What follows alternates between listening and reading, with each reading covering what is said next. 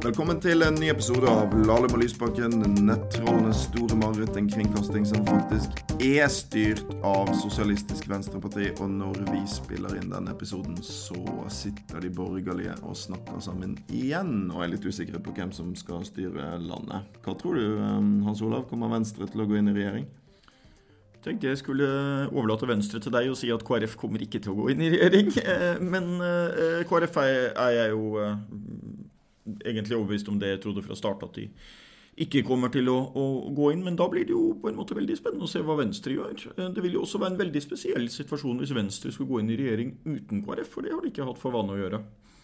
Nei, altså du eh, sånn eh, Du har jo skrevet mye om norsk politisk historie, og Venstre har jo sittet i regjering titt og ofte. Eh, sånn særlig for lenge, lenge, lenge siden. Men det vil være noe nytt hvis de låser seg så til høyresiden som et prosjekt uten KrF, men med Høyre og Frp.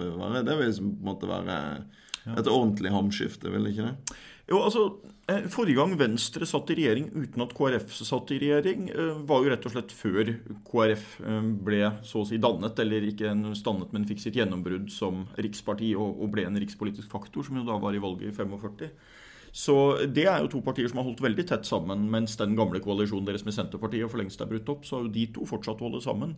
Og det var jo en gammel frykt i sentrum, det der. For at hvis man gikk inn i regjering med Høyre uten å ha med seg andre i sentrum, så kom man til å bli overkjørt. Eh, det er en litt artig historie på det som er ganske kort, så vi kan kanskje ta den. Det var visstnok en av de tidlige radiodebattene på 50-tallet en gang eller noe sånt, hvor eh, representanten for KrF kjørte av veien på vei hjem.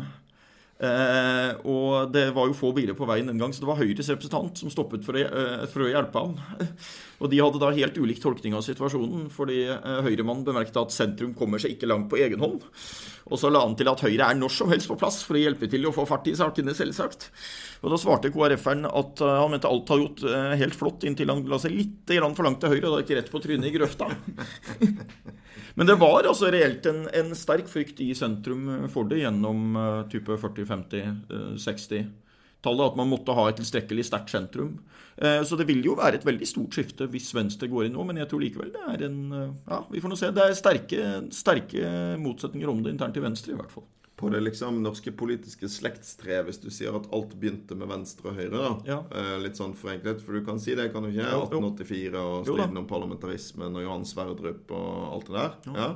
Eh, så er det jo på en måte sånn at nesten alle partiene har en eller annen slags sånn ane, en eller annen slags uh, slektsgrein tilbake til Venstre. sant? Altså Senterpartiet og KrF brøt ut av Venstre.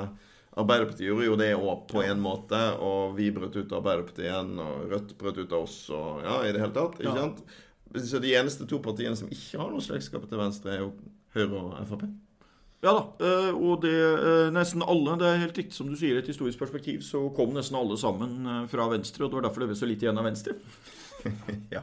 Eh, men, eh, men, men, eh, det blir spennende. Det er jo et parti med veldig lange regjeringstradisjoner. Men nå de siste periodene så har det jo vært en sånn liten partner i et, i et regjeringssamarbeid. Så nei, det, det, er jeg veldig spent på å se. Og, og det er en krevende sak for Venstre internt. altså det, det, vil være veldig mange Venstre som blir veldig skuffet hvis man nå etter den valgkampen man har kjørt, ender opp med å gå inn i regjering med Frp. Samtidig så er det jo på en måte forståelig at de er eh, frustrert over at det ikke har fungert så godt i den perioden. Den tilknytningsformen man valgte med disse samarbeidsavtalene og dette, fungerte jo veldig dårlig både for Venstre og KrF. Og ingen av de har lyst til å prøve det en periode til. Jeg håper jo at vi eh, faktisk kan uh, få en situasjon i Stortinget der um, det er mulig igjen å drive politikk også litt sånn på tvers av blokkene. Fordi at da vil det f.eks. være mulig for oss og Kristelig Folkeparti, selv om vi er uenige om en haug med ting, å få gjort noe de gangene vi er enige. Vi har en sånn sak nå, f.eks. Det er veldig mange som er opprørt over disse familiene med alvorlig syke barn som har fått kutt i pleiepenger. Der var det faktisk sånn at det var bare SV og KrF og De Grønne som stemte mot det kuttet i vår. Eh, så hvis eh, det nå ikke blir et avklart flertall for regjeringen og KrF står fritt, så kan jo vi samarbeide om det, selv om vi er uenige om en haug med andre ting. Så det vil jo skape en ny situasjon der, eh, der vi også vil kunne få til, til en del viktige ting, tenker jeg. Ja, og jo, Vi snakket jo om paradoksene sist. Det er jo Flere av de KrF har gjort sitt dårligste valg i etterkrigstida, og de har havnet i en veldig sterk maktposisjon. Det er jo et av paradoksene her. Eh, og det er klart at Regjeringen sitter mye mer eh, utrygt enn før valget. Og det kan utover i perioden bli et dilemma for Erna Solberg, som det ofte var for Gro Harlem Brundtland, at man må akseptere ganske mange eh, saksnederlag, eh, altså saker man blir nedstemt på i Stortinget. Eh, Gros løsning var jo veldig grei. Hun stilte jo aldri kabinettspørsmål og aksepterte heller nederlagene for å stille videre. Det dilemmaet kan Erna komme til å få utover i denne perioden i mye større grad enn i forrige periode. Hvor man da klarte seg med enten Venstre eller KrF, og det ble jo oftest Venstre. Vi er i gang med viktige forhandlinger på Stortinget allerede, faktisk. Ja, det kan hende vi må bytte studio for Lademo og Lysbakken. Det, det kan faktisk hende, fordi de veldig prestisjetunge og alvorlige forhandlingene om kontorfordelingen på Stortinget er i gang.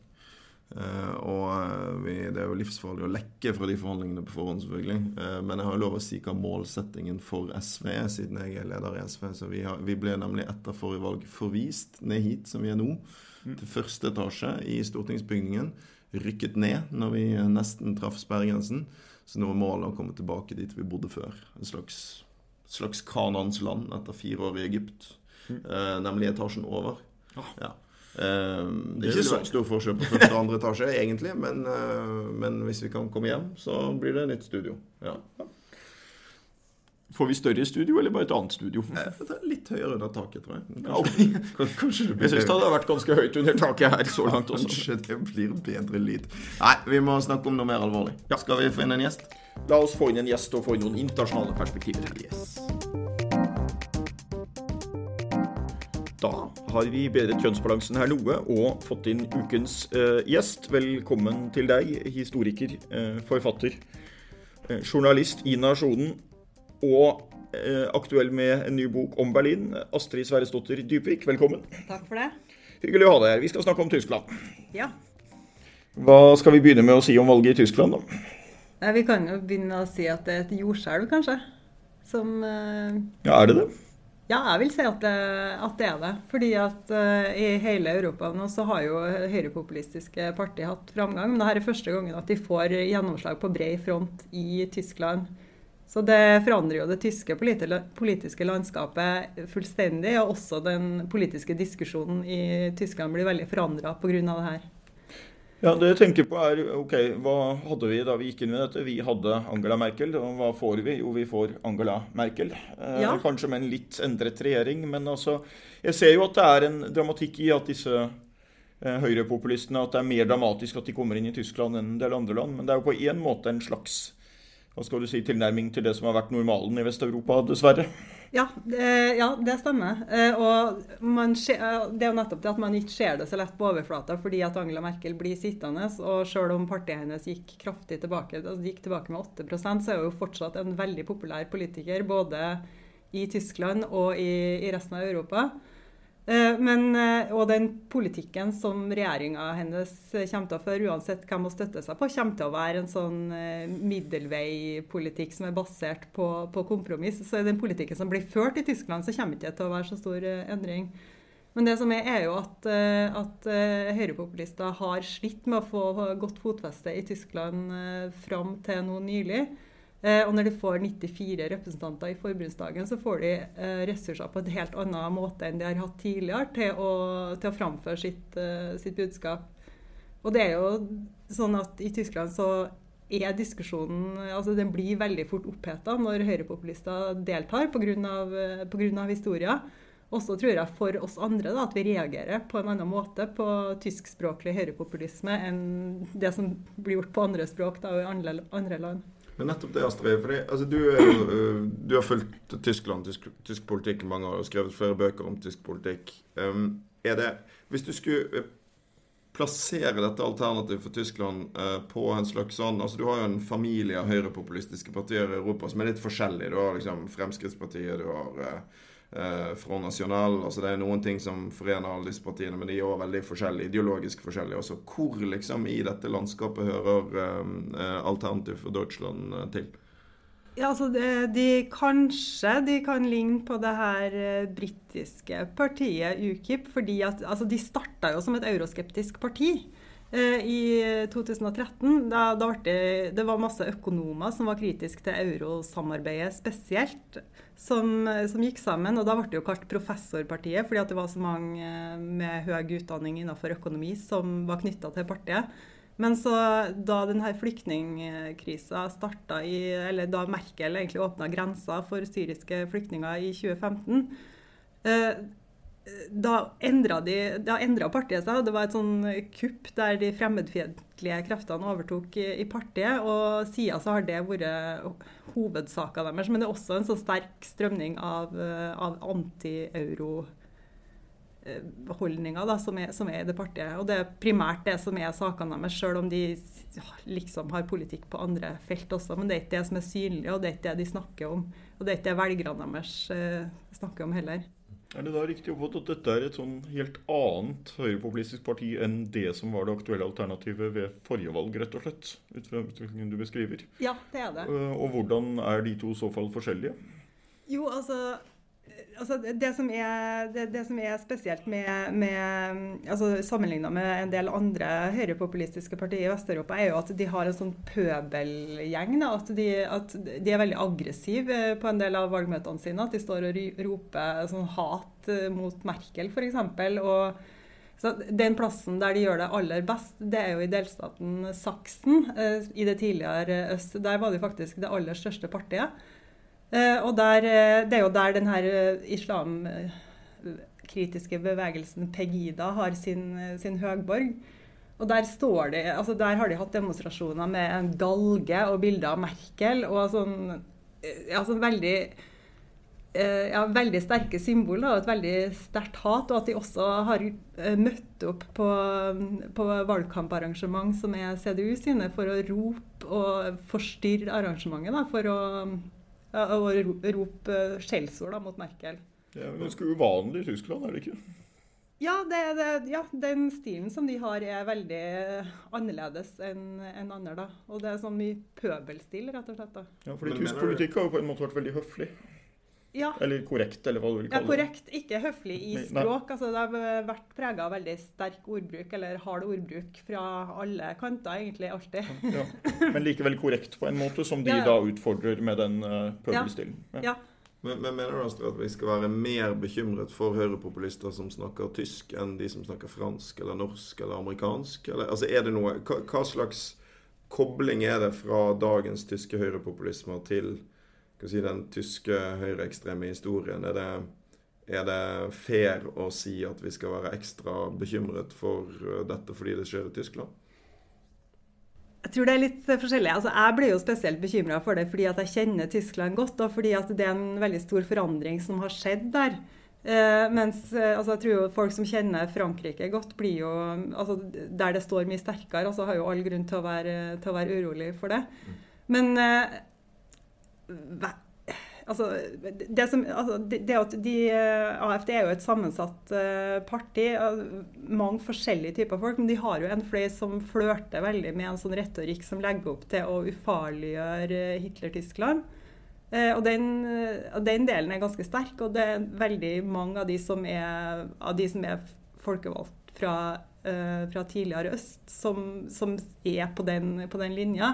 Og sant, I praksis så betyr jo kanskje ikke det her så, så veldig mye. Altså, de, de, det er jo ingen som vil snakke med dem politisk. Men det forandrer jo den politiske diskusjonen som man kan ha i Tyskland veldig mye, for, fordi at man hele tida eh, må forholde seg til de, og at man hele tida tenker på ok, hva vil AFD si til det her? Mm. Hvordan vil de gå inn i det her spørsmålet? Mm. Venstresiden i Tyskland, altså SPD, Sosialdemokratene, ligger med brukket rygg, 20% katastrofevalg. De Linke, som er altså Venstrepartiet som bl.a. SV har et samarbeid med, gjorde et OK valg. Altså ja, de... over 9 og framgang igjen. Det er jo sånn historisk sett et godt valg. Mm. Eh, det var jo eh, Sosialdemokratene, eh, hvor dårlig de faktisk gjorde det, det var det jo veldig mange som ble overraska over. Særlig fordi at de hadde en lederperson som var veldig populær, egentlig. Altså, da, han, da det ble kjent at Martin Schulz skulle være kanslerkandidat, så gjorde de en sånn kjempebyks på meningsmålingene, Sosialdemokratene. Men så bare da, sank de og sank de og sank de.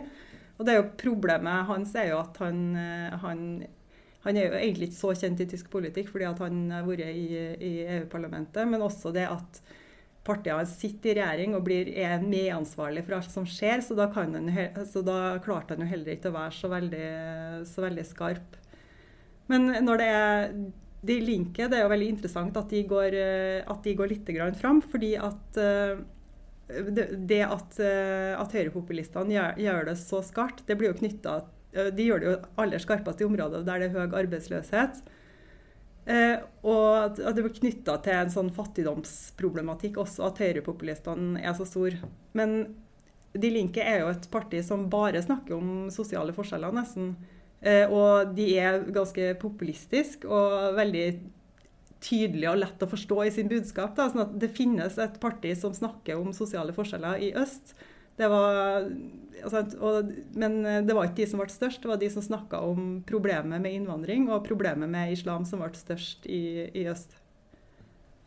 Og det var eh, tankevekkende nok en ganske stor direkte velgerovergang der. altså Det var veldig mange som stemte De Linke sist, som nå hadde så å si vippet helt rundt. Ja, men det var enda større overgang fra sofaen. Det var faktisk 1,4 millioner velgere som ikke stemte ved forrige valg. Og det var også en mye større overgang fra CDU, altså Merkel sitt, eh, sitt eget parti.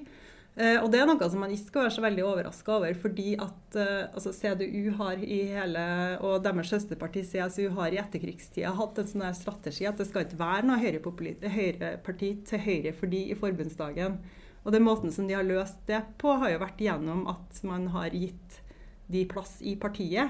Og at man har hatt en eh, sånn veldig altså sånn historierevisjonistisk fraksjon i, eh, i, CDU som blir kalt Stalhelm-fraksjon, som snakker om historie på en måte som man ikke er vant til å høre ellers i dagens Tyskland, og også, inn, eh, også innvandrings altså veldig mange eh, innvandringskritiske folk også i CDU, da, men de føler seg jo ikke hjemme i den, eh, den politikken som Merkel har ført eh, med flyktningene.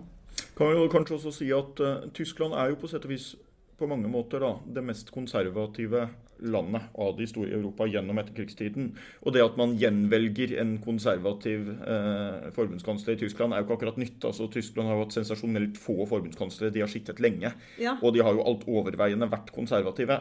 Ja. Så Sånn sett føler jeg på en måte at det er en kontinuitet i dette. Men samtidig så ser man jo en krise for begge de store partiene. da.